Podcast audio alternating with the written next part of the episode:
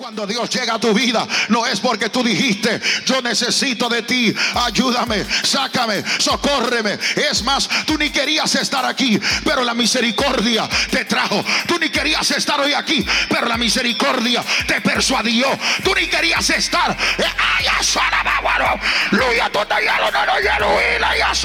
Tú ni querías estar en la presencia de Dios, pero la presencia te trajo.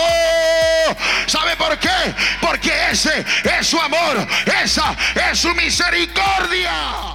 En este episodio de Un mensaje al corazón continuamos levantando nuestros corazones en agradecimiento a nuestro Dios. El pastor Marlon López continúa iluminándonos a la luz de la Biblia la importancia y los principios sobre el tema de dar gracias. En este mensaje tenemos una razón más para agradecer a Dios y esta es su gracia el favor inmerecido de Dios a través de Jesús. Y no hay mejor manera de dar gracias a Dios que dando por gracia lo que por gracia hemos recibido, el hermoso Evangelio de Dios. Entonces usted no se puede quedar callado. Entonces usted no se puede quedar solo con este evangelio poderoso. Usted tiene que salir y tiene que pregonar y tiene que compartirlo con alguien. Porque esta es la gracia de Dios. Esta es la gracia de Dios.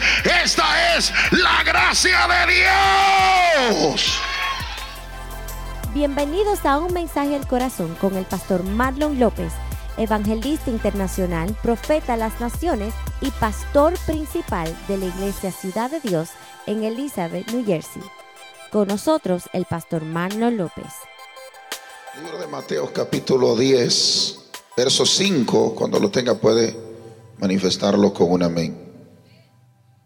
A estos doces envió Jesús y les dio instrucciones diciendo, por camino de gentiles no vayáis, y en ciudades samaritanos no entréis, sino id antes a las ovejas perdidas de la casa de Israel.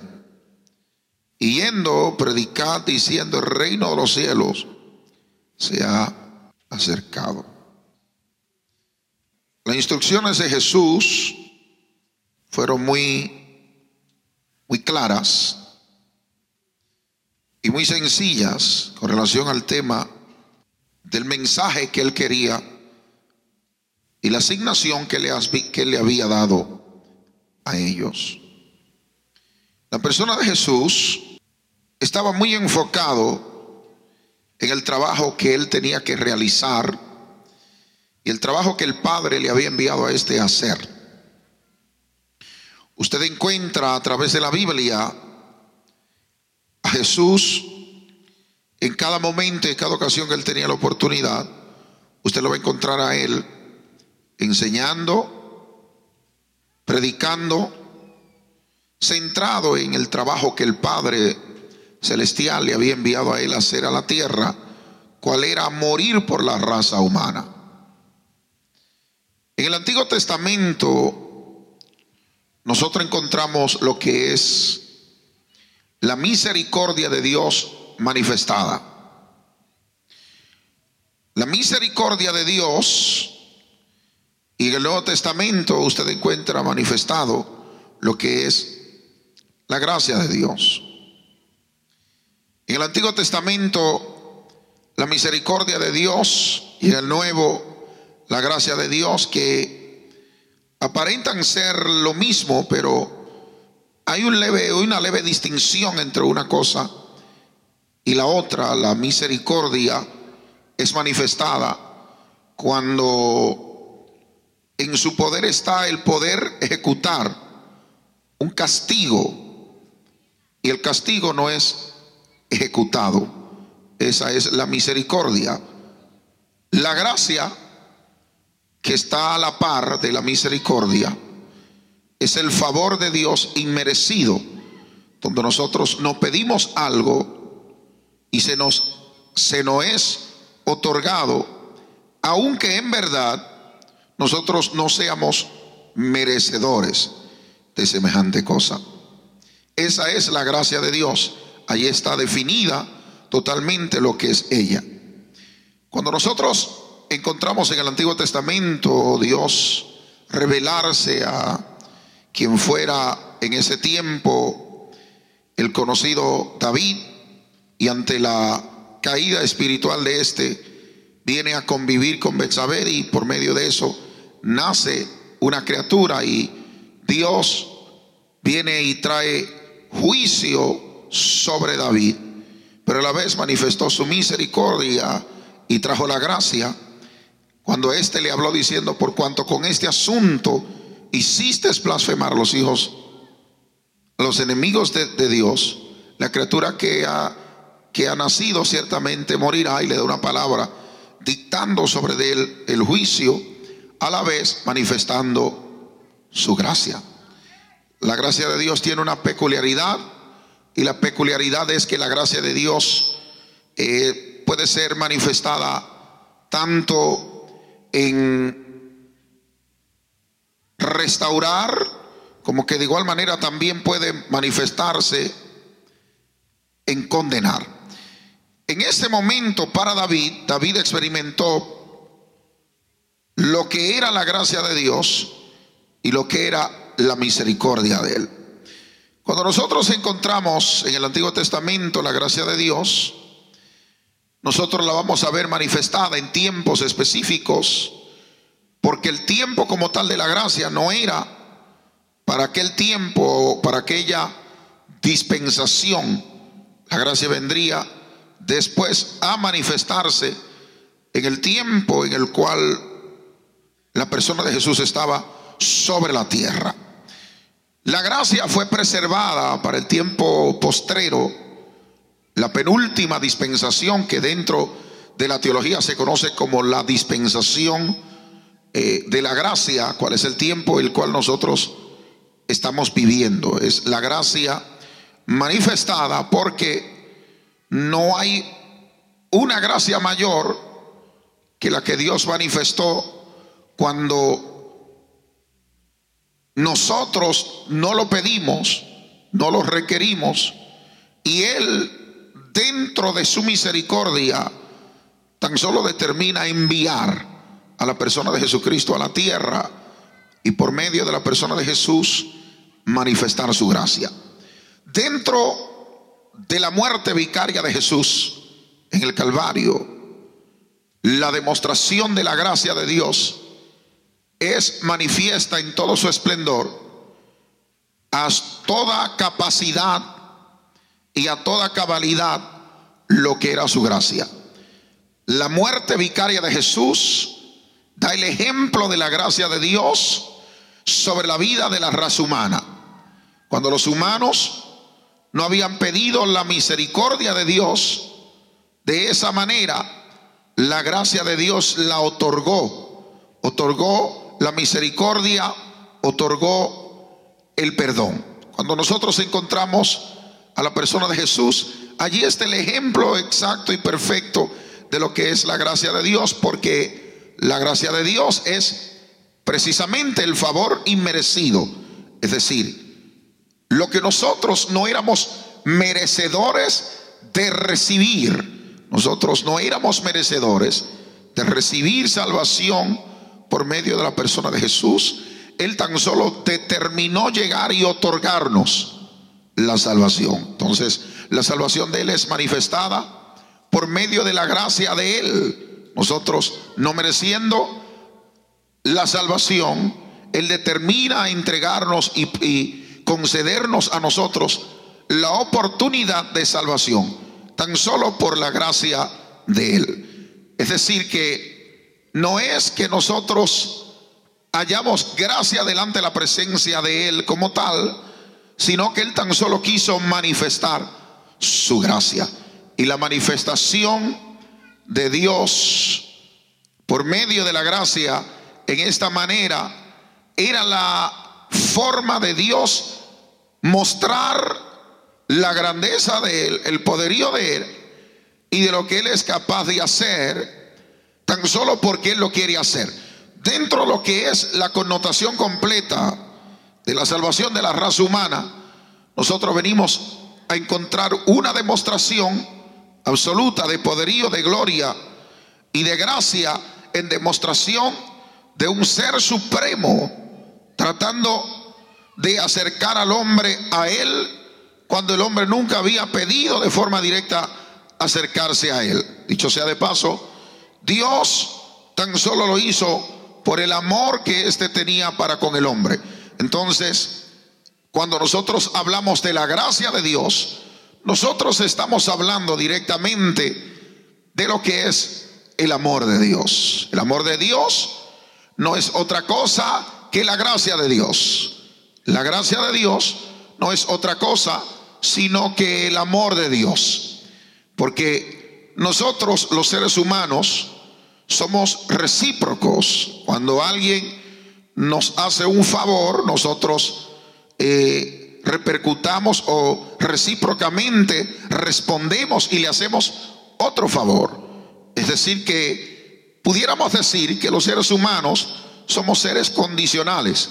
Nosotros prácticamente, aunque alegamos que no es así, pero la verdad es que nosotros amamos en esencia, amamos condicionalmente. Nosotros amamos a quien nos ama. Cuando alguien lo rechaza a usted, usted naturalmente lo va a rechazar.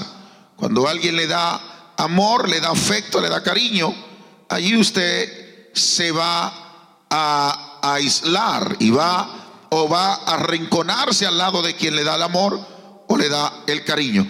Es tanto así que aún en lo natural de los animales, usted lo ve manifestado. Cuando uno de esos perros o animales callejeros que andan por ahí en las calles, los gatos y los perros, se le da de comer en algún lugar, en un vecindario, en una casa. Ellos pasan a ese lado nuevamente por esa casa buscando otra vez qué? La comida, el alimento. Y ellos recíprocamente dan para atrás afecto, dan cariño y dan amor, porque en ese lugar se le ha otorgado a ellos, se le ha dado de gracia. Consecuentemente es manifestado aún en los animales y de igual también dentro de los seres humanos. La verdad es que los seres humanos pretendemos alegar que nosotros amamos simplemente por amar, pero la realidad es que si al final del amor no hubiera algo recíproco, que le ame para atrás, de igual manera que usted ha amado y que le manifieste lo mismo que usted ha manifestado, tarde que temprano, el amor incondicional que nosotros alegamos como personas tener, va a llegar a terminar, va a dejar de ser. Usted va a amar a su pareja hasta el momento en que su pareja le ame a usted. Cuando su pareja le, deje de amar, usted podrá amarle por 5, 6, 7 años, que es lo aproximado que dura una persona cuando está en verdaderamente enamorada de otra persona. Dentro de lo natural, 5 o 6 años por lo menos se toma, según los psicólogos, para que ese amor y ese afecto profundo, interno que se siente por la persona, deje de ser. Cuando ese amor deje de ser, usted entonces dejará de amar. Se dará de cuenta que por más que usted quiso alegar que su amor hacia esa persona era incondicional y que usted le amaba a cambio de nada, se dará de cuenta que usted siempre amaba a cambio de que a usted también lo amara. Y usted verá que la realidad de los seres humanos es que por más que nosotros pretendamos y queramos alegar o mostrar que nosotros amamos incondicionalmente, la realidad es que el amor de los seres humanos es un amor condicional. Tú me amas, yo te amo para atrás. Tú me dejas de amar, tal vez te amaré durante, un tiempo, pero con el tiempo, entonces de igual manera también te dejaré de amar. Sucesivamente, no hay algo más verídico que este factor, que esta realidad. Sin embargo, nosotros vemos en la realidad de la existencia de lo que es el amor perfecto, nosotros vemos totalmente lo contrario. Pero esta perfección con relación al amor solamente se encuentra manifestada en Dios. Dios es el único que tiene la capacidad de amar cuando Él no es amado. Él es el único que tiene la capacidad de dar cuando a Él no se le da. Él es el único que tiene la habilidad de poder dar y entregar a los hombres cuando estos no han querido entregar ni lo han querido a Él tener a su lado. Es tanto que se muestra por medio de todo el desarrollo de la humanidad hasta el tiempo cuando la persona de Jesús llegó sobre la tierra y cuando éste llega a los suyos, a los suyos vinos y los suyos no les recibieron. Cuando éste llega directamente al pueblo judío para este alcanzar la oveja perdida de Israel. ¿qué es lo que ellos hacen? Lo rechazaron, lo quitaron de un lado, lo movieron de todos los medios de él, de ellos, para ellos adoptar la filosofía y la religión y las creencias propias que ellos habían adoptado como el medio real y como el medio de salvación. No obstante, no obstante, usted encuentra que la persona de Jesús llegó primordialmente para ellos. Y cuando envía a los doce, los envía directamente a la oveja perdida de Israel. Y la oveja perdida de Israel, lo que termina haciendo es rechazándolo. Dios toma acciones inmediatas y entonces viene a adoptar a los gentiles. Pero el amor de Dios para con ellos nunca dejó de ser. Siempre permaneció allí. La acción, el método cambió. Pero el amor de Dios hacia ellos permaneció. Al punto entonces donde Dios viene a traer a la persona de Jesús a la tierra, a morir. Y por medio de la muerte vicaria de Jesús en el Calvario, él comienza a mostrar lo que es el perfecto amor de Dios para con la raza humana y la manera en la cual Dios amaba y ama a la oveja perdida de Israel y consecuentemente la humanidad en su totalidad. Usted lo que está viendo no es otra cosa, otra cosa que la demostración de la gracia de Dios sobre los seres humanos. El amor incondicional, un amor inmerecido, donde te amo no porque tú me has amado a mí primero te amo, no porque tú has hecho por mí. Te amo, no porque tú hayas ah, tenido la capacidad de amarme de igual manera, sino que te amo tan solamente porque yo soy Dios. Allí está encerrado lo que es la gracia de Dios para la humanidad. La gracia de Dios manifestada por medio de la persona de Jesucristo. Por eso cuando nosotros hablamos de la gracia de Dios, nosotros tenemos que hablar de la persona de Jesucristo. Es la encarnación del perfecto amor sobre la faz de la tierra. No hay otro lugar a donde mirar. Usted puede mirar a su Padre Usted puede mirar a su madre. Usted va a ver que ellos le aman. Pero si usted no le ama a los padres, tarde que temprano los padres se van a alejar de igual manera de usted. Usted puede el hijo amar mucho al padre. Pero si el padre no ama al hijo, el hijo termina rechazando de igualmente al padre. Hay un acto de rechazo que surge de manera automática en todos los seres humanos. Desde el momento que ellos comienzan a dar amor. Y ve que no es recíproco el amor que ellos reciben para atrás del ser amado. Consecuentemente, la acción es rechazar, poner a un lado. Pero cuando usted ve al otro lado de la moneda, desde los cielos, y usted mira hacia los cielos, usted se da de cuenta que el amor manifestado desde los cielos sobre la faz de la tierra a todo ser humano es un amor que no está envuelto en, en un sentimiento emocional, que no está envuelto en un sentimiento de los hombres en la tierra, que no está condicionado sujeto a si yo te trato bien o no te trato bien, si yo soy para contigo o no soy para contigo, sino que es una manifestación incondicional de amor, donde Dios está diciendo, te amo porque yo soy Dios, te amo porque eres mi creación, te amo porque yo te formé, te amo porque yo te separé, te amo porque te he querido amar, te amo porque tú no me amas.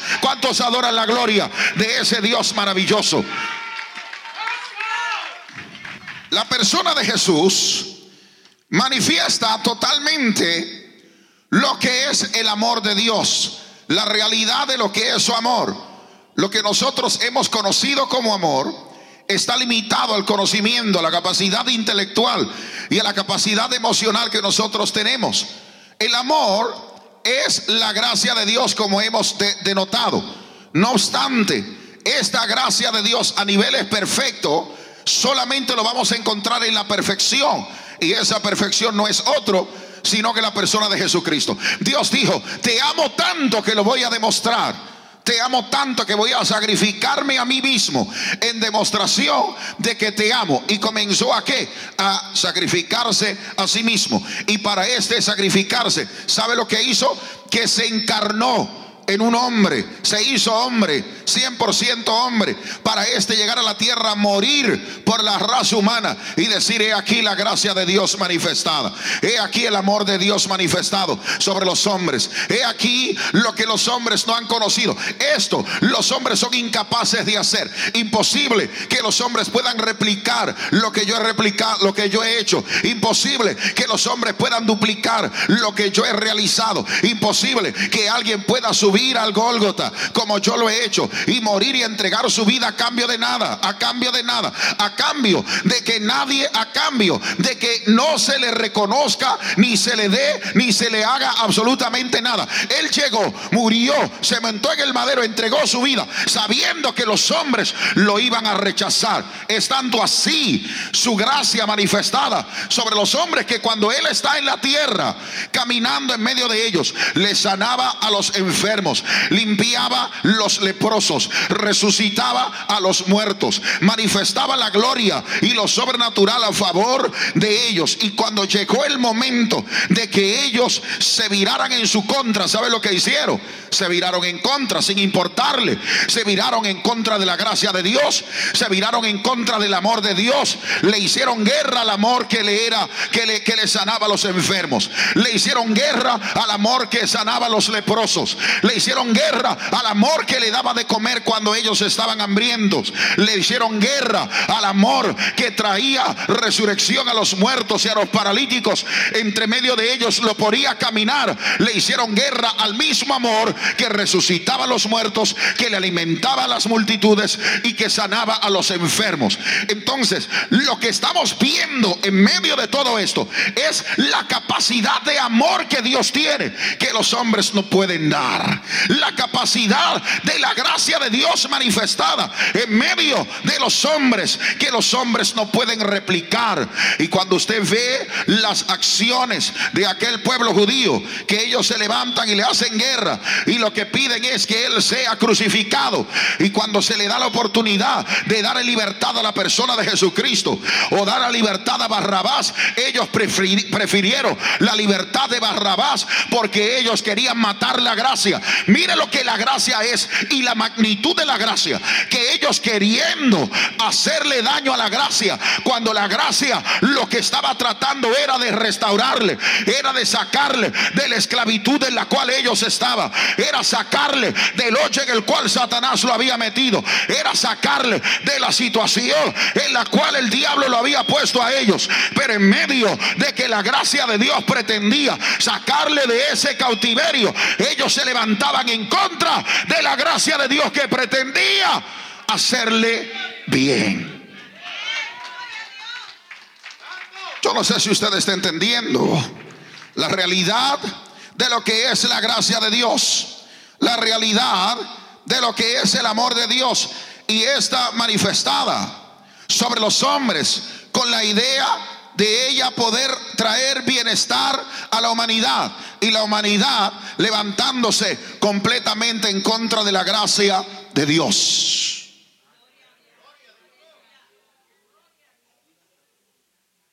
Ellos atacaron a como diera lugar.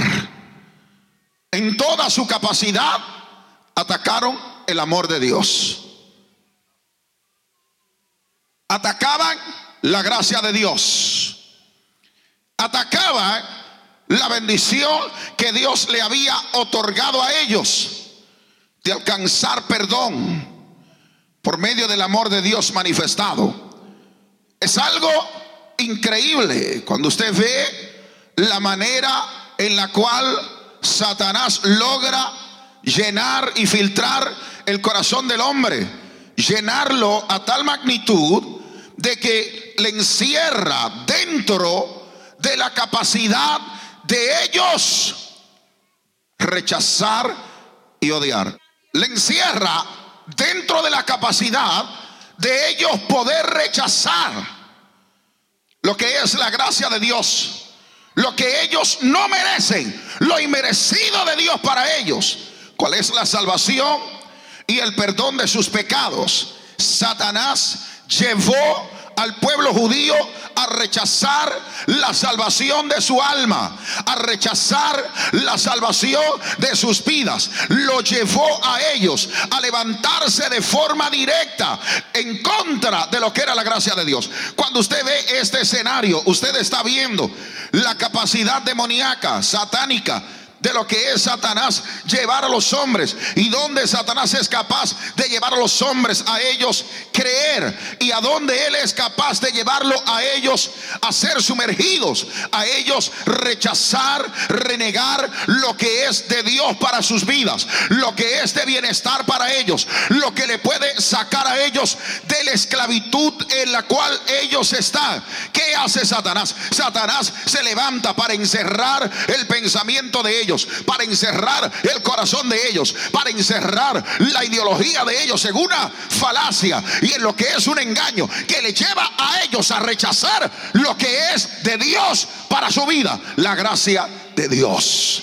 Ah, yo no sé si usted está entendiendo lo que Dios quiere que usted entienda en este día que Dios quiere que usted sepa que la gracia de Dios está accesible para usted y que por medio de la gracia Dios quiere traer salvación y por medio de la gracia Dios quiere traer redención, pero que hay uno llamado Satanás, el cual pretende llevar a los hombres a ser engañados para llevarle a ellos a levantarse en contra de la gracia de Dios, porque la idea de Satanás es que los hombres no acepten la gracia de Dios. La idea de Satanás es que los hombres no acepten la gracia y la, y la, y la, y la bendición de Dios por medio de la gracia. Lo que él está pretendiendo, ¿sabe lo que es? Llevar a los hombres al mismo estado al cual él llevó al pueblo judío. ¿Cuál es el estado al cual él llevó al pueblo judío? Que Jesús estaba en medio de ellos. La gracia de Dios estaba con ellos. Y estando la, la gracia de Dios en medio de ellos, ¿sabe qué ellos hicieron?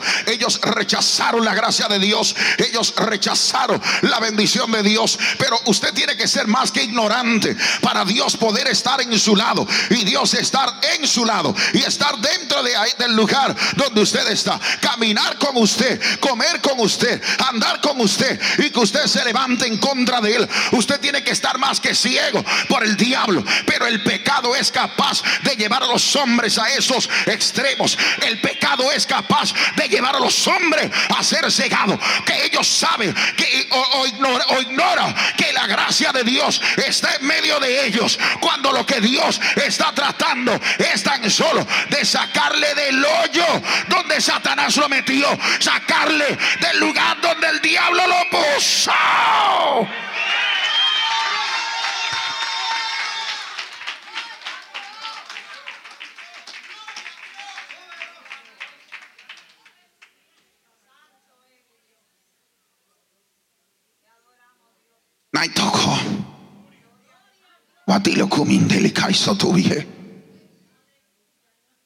La gracia de Dios ignorada por los hombres.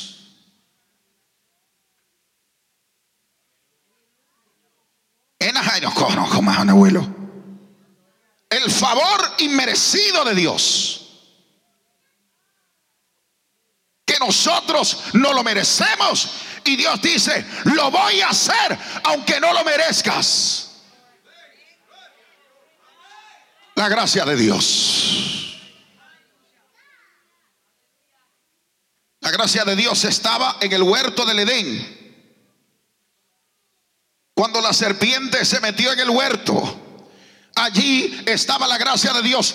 Ellos caminaban con Dios. Sabía el estado que Satanás logró engañar al hombre lo logra engañar al estado de que el hombre creado por Dios, Dios sopló su imagen en él, era semejante a Dios. Todo lo que él tenía era parecido a Dios. Satanás le dijo, si comes el fruto prohibido, tus ojos serán abiertos y serás como Dios. Pero qué bobo el hombre fue, que tus ojos serán abiertos y serás como Dios. Cuando ya el hombre era como Dios, porque Dios había soplado su imagen. Pero había uno que era muy astuto. Su nombre era Satanás. Él se metió allí por medio de la serpiente y por medio de la serpiente le susurró al oído a la mujer y cuando llegó a engañar a la mujer le hizo creer, ¿sabe lo que le hizo creer? De que ellos no eran como Dios.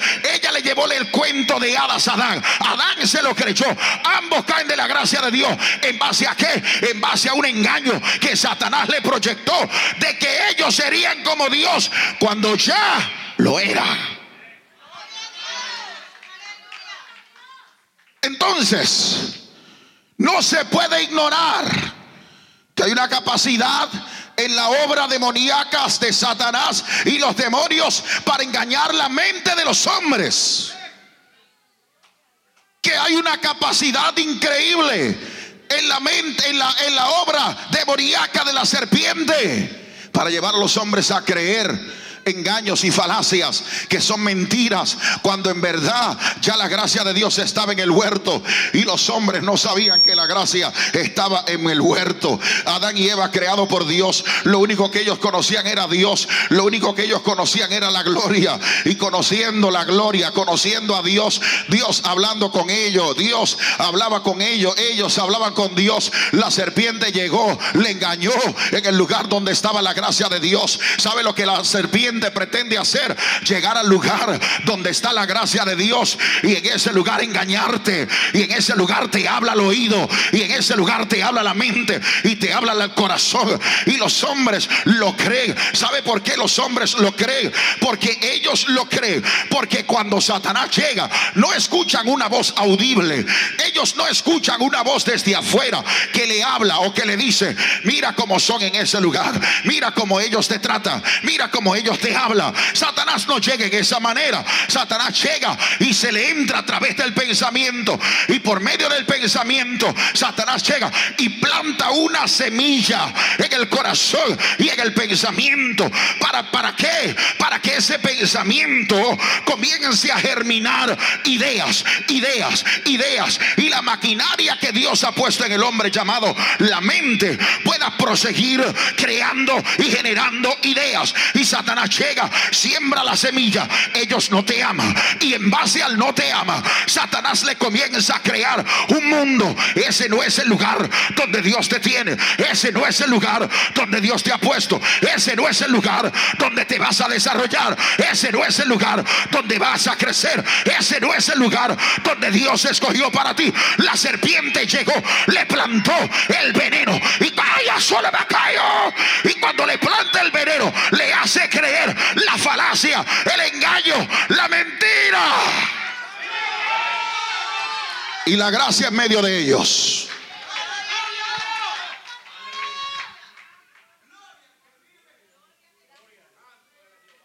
Mire a su alrededor. Mire detrás de usted, mire. Usted sabe lo que hay aquí. La gracia de Dios.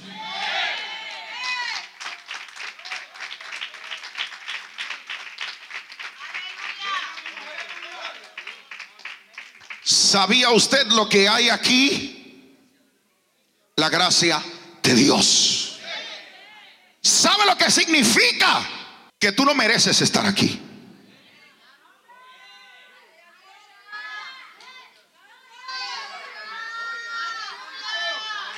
Come on now. Don't get sensitive. Que no es que tú eres merecedor ni yo soy merecedor de estar aquí.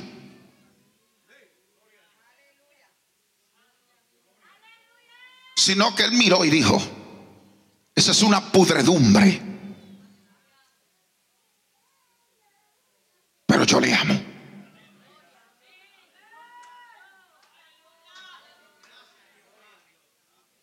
Eso es un desperdicio.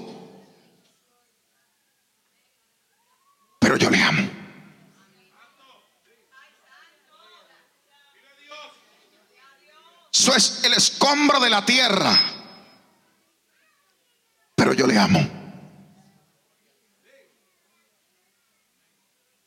Voy a manifestar mi gracia sobre él. Voy a manifestar mi gracia sobre ella. ¿Sabe lo que hizo Dios? Te trajo al lugar de la gracia. Y en el lugar de la gracia Satanás te habló. Porque en lugar de la gracia de Adán y Eva, Satanás le habló. Yo no estoy aquí porque lo merezco. Ninguno estamos aquí porque lo merecemos. Y cuando el diablo nos ve, él dice, pero ¿y qué es esto? ¿Pero y qué es, qué, qué es rialengo? ¿Qué es, ¿Qué es eso?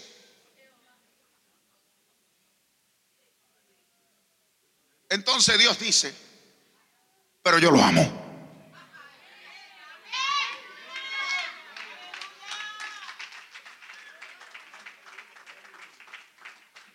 Y el diablo dice, eso es un gusarapo. ¿Saben lo que es un gusarapo? Me perdonan ahí, no sé tampoco yo cómo definirlo. Es un insecto. Es un insecto de que está en los en las aguas aposadas sucias. Antes de convertirse en sapo. Es un gusano. ok, bueno, ahí estamos. Y Dios dice, pero yo lo amo. Y Dios manifiesta su gracia. ¿Cuál es el favor inmerecido? Escucha bien, no la misericordia. La misericordia es cuando tú eres merecedor del castigo y Él te lo perdona. Esa es la misericordia. Pero Él manifestó su gracia, el favor que usted no se merecía, porque usted no lo pidió Usted no le dijo dámelo. Él simplemente determinó dárselo por el simple hecho de que Él le ama. Entonces, cuando nosotros retrocedemos hacia atrás y entendemos que Él manifestó su misericordia y consecuentemente manifestó su gracia sobre nosotros y que nosotros no éramos ni merecedores de la misericordia, tampoco éramos merecedores de la gracia y Él la manifiesta ambas a nuestro favor. Nosotros entonces significa que delante de la presencia de él, como aquella mujer que iban a apedrear por haber ser hallada en adulterio. Y todos los judíos que estaban allí querían apedrearla, pero el maestro comenzó a escribir en tierra. Y cuando escribió en tierra lo que estaban por apedrearle, se habían ido. El maestro se levantó de sus rodillas y le dijo, mujer, ¿dónde están los que te acusaba? No están. Y él le dijo, yo tampoco te acuso, mujer. Vete y no peques más. ¿Y sabe qué hizo Dios? manifestó la gracia de él sobre aquella mujer. Cuando aquella mujer no era merecedora de que él tuviera misericordia de ella, él tuvo misericordia de ella y perdonó los pecados de ella. No porque ella le dijo perdóname, sino porque él tan solo le quiso otorgar el perdón. Cuando Dios llega a tu vida, no es porque tú dijiste, yo necesito de ti, ayúdame, sácame, socórreme. Es más, tú ni querías estar aquí, pero la misericordia te trajo. Tú ni querías estar hoy aquí, pero la misericordia te persuadió. Tú ni querías estar.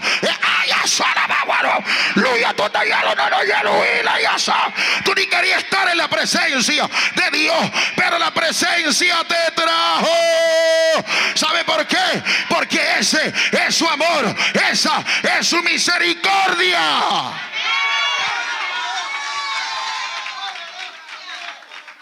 Vete yo tampoco te condeno.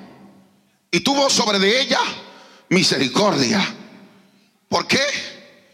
Porque era la demostración de lo que él había llegado a hacer a la tierra. Él había llegado a traer gracia. Y como él era la gracia, el que se acercaba a él tenía la bendición de recibir de esa gracia. Y él le otorgaba la gracia de manera gratuita. Y como Él le otorgaba la gracia de manera gratuita, cuando Él logró alcanzar por medio de su gracia a los doce que había logrado alcanzar, entonces le habló a aquellos doce y le dijo a ellos, vaya y salgan ustedes también y ahora comiencen a dar por gracia lo que por gracia ustedes han recibido. ¿Qué han recibido ustedes? Ustedes han recibido el perdón de Dios.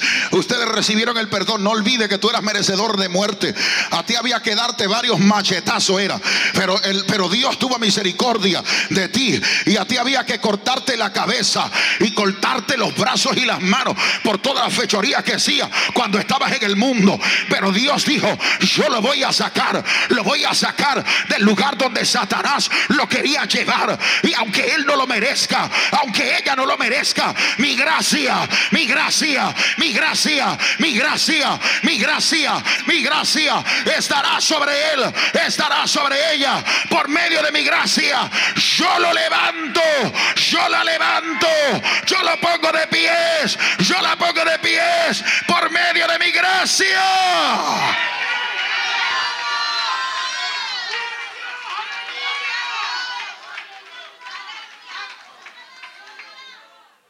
¿Sabe lo que hizo Dios? Le tumbó el machete a Satanás. Satanás es un machetero. ¿Sabe lo que hizo Dios? Le quitó el machete a Satanás. Le dejó el machete que no cortaba. Ahí está. ¿Usted ve? Tenemos gente aquí sofisticada. Shaba lo dejó sin filo. Que cuando Satanás quiso hacer con el machete sobre su, los cuernos de él, le ping, ping, ping, le chocaba. Satanás con la cola, ping, Porque Dios lo había dejado sin filo. Y Satanás dijo, ¿y ahora cómo le hago? ¿Cómo le echo mano a este? ¿Cómo le echo mano a esta? Pero cuando Satanás se dio de cuenta, no entendía que no era otra cosa, sino que la gracia de Dios estaba sobre de él. No era otra cosa, sino que el favor inmerecido de Dios estaba sobre ese hombre, estaba sobre esa mujer. Y desde los cielos, cuando la gracia de Dios te cubre, no hay diablo que te pueda hacer frente. Cuando la gracia de Dios desde los cielos te cubre, no hay demonio que te pueda detener.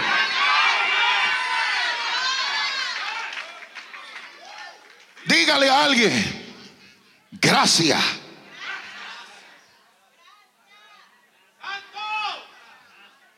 Gracias.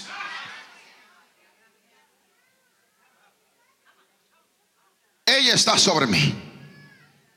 Jesús le dijo a los suyos. Tengo una unción tan grande que casi tomo aceite. Fui a agarrar el agua y me salió el aceite. Pero la gracia me protegió. Da un aplauso fuerte a ese Dios de poder.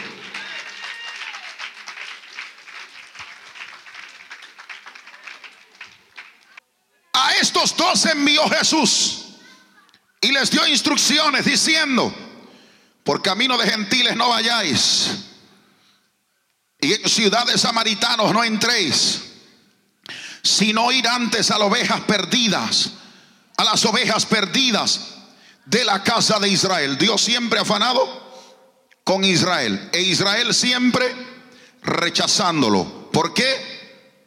Porque ellos no lo querían y Dios a ellos lo amaba. Muy diferente a nosotros. Yendo, predicad diciendo, el reino de los cielos se ha acercado. Sanad enfermos, limpiad leprosos, resucitad muertos, echad fuera demonios. Yo quiero que usted entienda la secuencia. Sanad enfermos, limpiad leprosos, resucitad muertos y echad fuera demonios. Se lo voy a repetir una vez más. Sanad enfermos, limpiad leprosos, resucitad muertos y echad fuera demonios. Son todos temas de gracia. La sanidad del enfermo, del leproso, la resurrección del muerto y la liberación de aquel que está endemoniado. ¿Sabe lo que son? Temas de temas de temas de gracia. Dios había manifestado su gracia cada vez que él sana un enfermo. No es que el enfermo lo merezca, es que él lo ama. Cada vez que él liberta a un endemoniado, no es que el endemoniado lo merezca, es que él lo ama. Cada vez que Él levanta un paralítico, no es que el paralítico lo merezca, es que Él lo ama. Tú puedes dar grandes ofrendas, tú puedes dar grandes diezmos, pero Dios siempre hace las cosas. ¿Sabe por qué? Simplemente porque Él te ama. Tú nunca podrás comprar a Dios con una gran ofrenda. Tú ayudarás en gran manera a la obra de Dios, pero por más grande que sea tu ofrenda, nunca comprará la gracia de Dios. Tú puedes hacer todo lo que tú quieras hacer. Tú puedes hacer muchos bienes en la tierra. Tú puedes hacer eh, muchos favores a la gente. Tú puedes dar de comer a los pobres. Tú puedes dar de alimento y de comida a las viudas. Tú puedes ir a los lugares más remotos de la tierra y tú puedes llegar y hablarle a ellos y darle de comer y hacer todo lo que tú quieras. Y cada una de esas cosas y al fin de cabo todas las cosas que son sobre tu vida y todo lo que tú haces lo haces porque Dios te ama. Y lo único que Dios ve no es lo que tú estás haciendo, es la gracia de Dios sobre tu vida. Por eso lo que nosotros tenemos que buscar es acercarnos a la presencia para que esa gracia rebose sobre nuestra vida. Porque cuando la gracia rebosa sobre nuestras vidas, tú puedes entrar al lugar más terrible. Y en el lugar más terrible la divina protección de Dios está sobre ti. Yo me he metido los lugares más remotos de la tierra. Y tal vez muchos no lo saben, pero yo he estado en lugares donde he estado en peligro de muerte, que han tratado de matarme. Pero cada vez que lo han tratado de hacer, no lo han podido hacer. ¿Sabe por qué? Porque la misericordia de Dios me ha protegido. Porque la gracia de Dios está sobre mí. No es que yo lo merezca, no. Es que la gracia de Dios está sobre mí. Por eso me he metido entre medio de los brujos más grandes de Haití y en medio de los brujos más grandes donde quiera que sea. Donde quiera, no importa. Donde sea que estén los brujos los santeros, los Yemayá, los Changó, las siete potencias, el varón del cementerio, la 21 división. Póngale el nombre que usted le quiera poner. Anaísa Pies, el negro Felipe, con María León en Venezuela. Usted le pone el nombre que usted quiera. Y en medio de ese lugar yo me voy a meter y voy a comenzar a danzar en la presencia de Dios. ¿Sabe por qué? Porque donde quiera que yo entre, la gracia de Dios. Eh, ay, la gracia de Dios entra conmigo.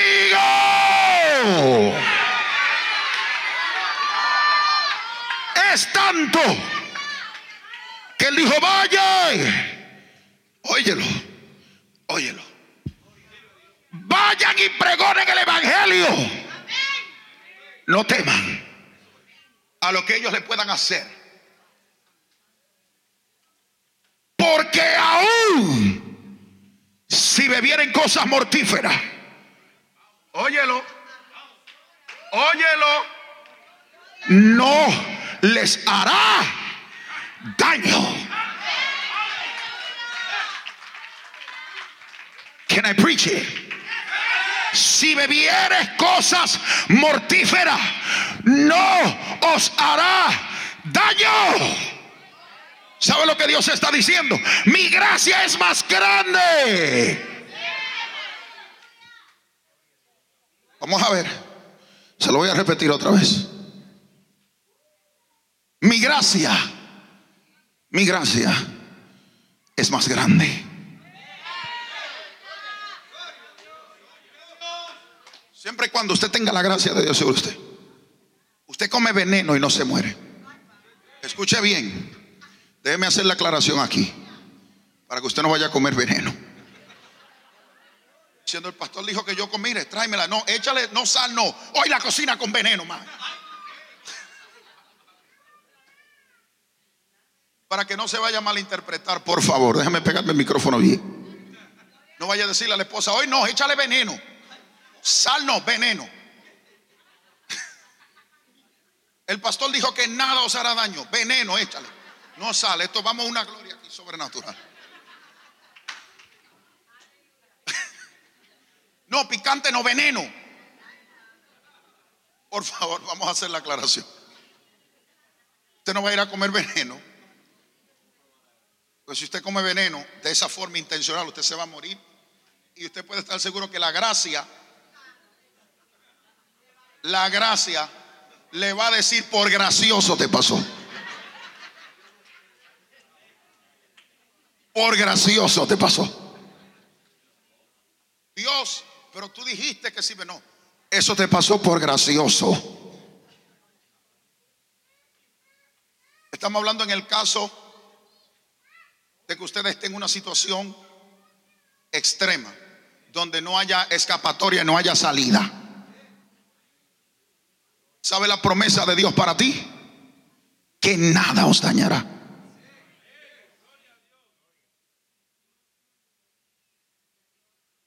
Yo no tengo miedo a nada.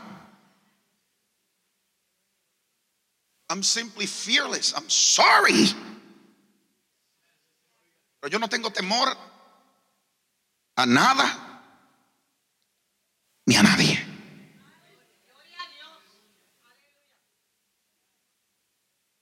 A los perros los mantengo distanciados. Pero es porque temo a lo que le pueda hacer yo a ellos. ¿Usted me entiende? Entonces, mi confianza está en la gracia de Dios. ¿Dónde está tu confianza? ¿En las manos de quién? ¿En las manos de quién está tu confianza? Si tu confianza está en las manos de Dios, no hay que temer mal alguno, porque su vara y su callado nos infundirán ¿qué? Aliento. ¿Sabe por qué? Porque porque es la gracia de Él que lo hace. No es que tú lo merezca o no lo merezca. No es que tú sabes o no sabes.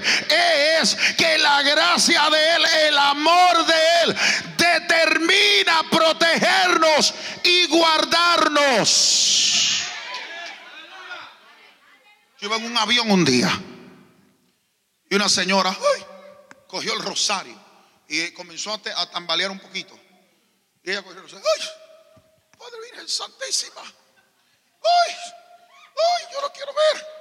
¡Ay! Yo no quiero mirar. ¡Ay! Yo la miré dentro de mí y dije, pero esta señora.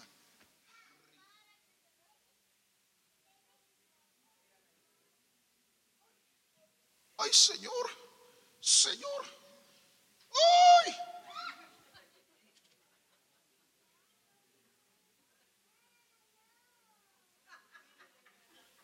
Otra vez. Yo la miré y le dije, señora, ¿qué le pasa a usted? Deje esas bobadas. Deje su bobería, deje ese rosario, deje eso. ¿Qué es lo que usted está agarrando? Ay, ay. Usted no sabe que si se cae el avión, el rosario se cae con usted. Ay, no me diga eso. Claro, deje esa bobada de qué usted hace con eso. Clame al Dios que yo le clamo. No se preocupe, mientras yo esté en este avión, usted está segura. Cuánto adora la gloria de ese Dios de poder. No es porque yo me lo merezco, ¿eh? no se vaya a equivocar y decir que altivo el pastor. No, no es porque yo me lo merezca, es porque la gracia de Él está sobre mí. El favor inmerecido de Dios. Y sobre todo, yo sabía que iba para una misión. Tú me llevas, tú me, traes, me llevas en bien y me traes en bien otra vez. Él les dijo, dad por gracia lo que por gracia ustedes han recibido.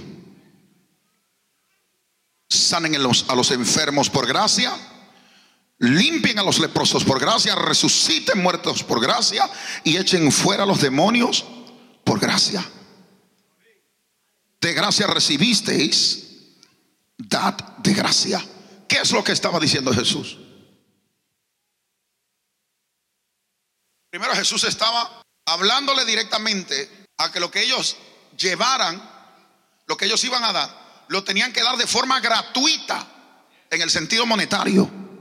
Es número uno. Jesús le estaba diciendo, derlo de gracia, gratuito lo que ustedes han recibido, la sanidad del enfermo, el leproso, todas esas cosas de forma y de índole gratuita. De igual manera que ustedes lo han recibido. Entonces, Jesús, ¿qué era lo que le estaba diciendo a ellos? Le estaba diciendo, vayan y sanen enfermos, sanen leprosos, resuciten muertos, echen fuera los demonios de manera gratuita. A quien menos lo merezca.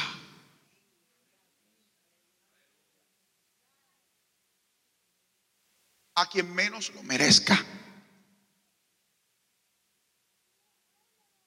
Quien menos lo merece es donde más la gracia de Dios abunda. Por eso donde abunda el pecado, ¿qué es lo que sobreabunda? La gracia de Dios. Donde abunda el pecado, sobreabunda la gracia de Dios. Él le estaba diciendo, vayan donde menos, donde menos lo merezcan. No haga excepción de quién lo merece y quién no lo merece, porque tú tampoco los merecías. Ve donde el que viola niños, que es inmerecedor del perdón de Dios. Y diré que la gracia es para él también. ¿Sabe lo que Jesús estaba diciendo? No hagas excepciones a quien se le debe de tener gracia y a quien no. Porque de la misma manera que tú la recibiste, por gracia, de la misma manera tú la tienes que dar. En otras palabras, you have to look at yourself in the mirror. Nice, nice, nice, nice. I like it, I like. Uh, gracia, favor. Mírate en el espejo y entiendes que para la sociedad tu crimen es inferior a los otros, pero delante de Dios, tu crimen es igual al violador, al que mata gente, al que viola niños, al que sacrifica niños. Tu pecado, desde el momento de Adán y Eva que pecaron hacia acá, hacia el tiempo actual, tu pecado delante de la presencia de Dios es igual a cada uno de los pecados mencionados, porque cada pecado delante de Él es merecedor de muerte. Pero Él dijo, voy a tener misericordia. ¿Sabe de qué? De ese maldito. Escuche la palabra. Voy a tener misericordia de ese maldito. Voy a derramar mi gracia. ¿Sabe lo que es? Una persona maldecida. Que nosotros lo tenemos como un término que se emplea para decir una mala palabra. Pero que el, original y su, y su definición estricta no es una mala palabra como tal. La verdad es una, una persona ¿Qué hace? ¿Sabe lo que hizo Jesús? Murió con una muerte maldita. ¿Sabía usted? Que la muerte de Jesús era de ese nivel. Porque él sabía que tú eras maldito. Y para él quitar la maldición del pecado sobre tu vida. Porque la maldición es la sentencia de muerte. Por eso él dijo, voy a quitar esa maldición del pecado sobre tu vida. Entonces él dijo, yo tengo que hacerme yo primero, morir como un hombre maldecido, para que la maldición sobre tu vida se pueda quitar. Alma mía, adora la gloria de Jehová que vive. Entonces le está diciendo, mira, yo te di a ti de gracia, quité la maldición sobre tu vida. Cuando tú eras merecedor de muerte, yo quité esa maldición. Ahora tú vas a ir y vas a salir y vas a dar por gracia lo que por gracia tú has recibido y vas a tratar de quitar esa maldición por medio de mi vida y de mi salvación, haciéndole conocido a todos los hombres que yo morí por ellos como, como, como tú me recibiste y como morí por ti también he muerto por ellos, sin excepción de personas ninguna. Y el que determina quién se salva y quién se condena se llama Jehová Dios de los ejércitos. Y el que determina la vida y el que determina la muerte no son los mensajeros, sino el mensaje como tal. Porque el que creyere y aceptar el nombre de Jesucristo será salvo. Mas el que no creyere será condenado. El mensaje determina el que se salva y el que no se salva. Hay una responsabilidad nuestra y es dar el mensaje y llevarlo por gracia como nosotros lo hemos recibido. Que era en adición lo que el Cristo quería proyectar. Jesús quería hacerle saber a ellos ustedes han recibido una gracia que yo les he dado. Entonces, yo quiero que ustedes me den gracias. Yo quiero que ustedes me den gracias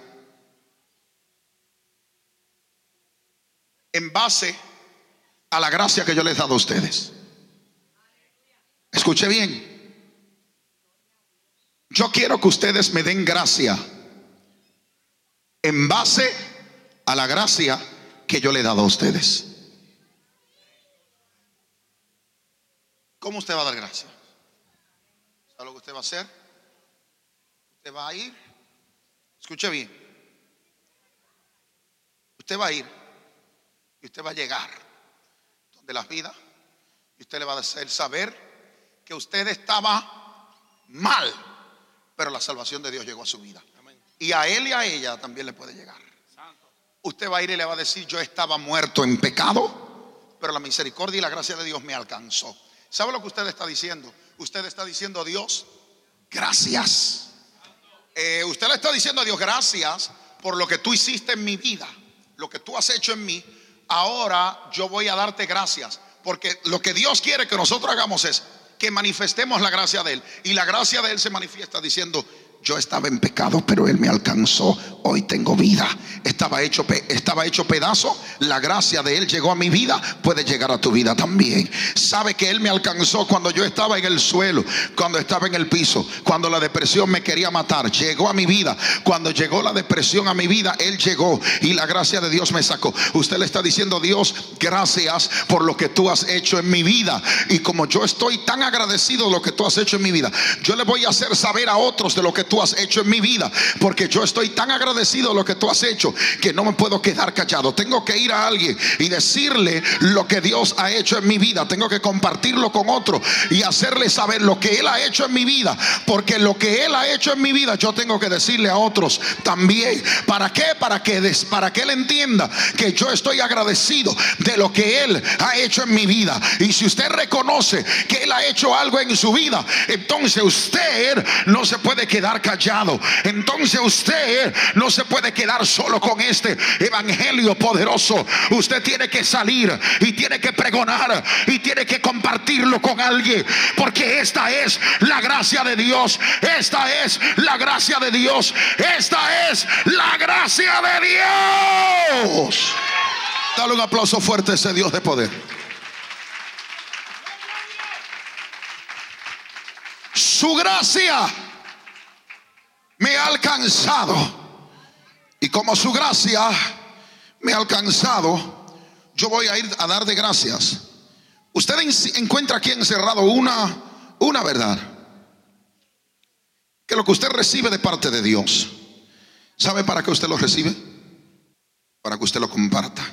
Lo que usted recibe de Dios, no lo recibe para quedarse con él. Usted lo recibe para usted compartirlo con otros y, lo, y sobre todo cuando se trata de lo que es la salvación de Él.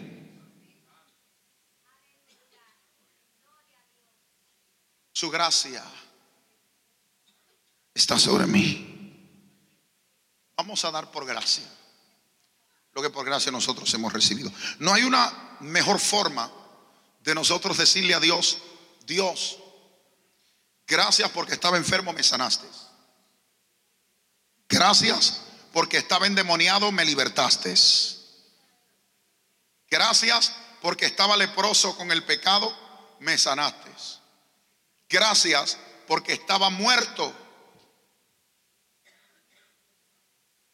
y me resucitaste. Entonces ahora nosotros decimos a Dios, gracias, porque lo que Él nos dio a nosotros, nosotros lo compartimos. Esto ha sido un mensaje al corazón con el pastor Marlon López. Espero que haya sido de mucha bendición para ti. Visita nuestra página impactofinal.org para más información sobre nuestro ministerio. Y no te olvides de suscribirte a nuestro canal de YouTube, Pastor Marlon López, y seguirnos en Facebook e Instagram para más mensajes como este. Que Dios te bendiga y hasta la próxima.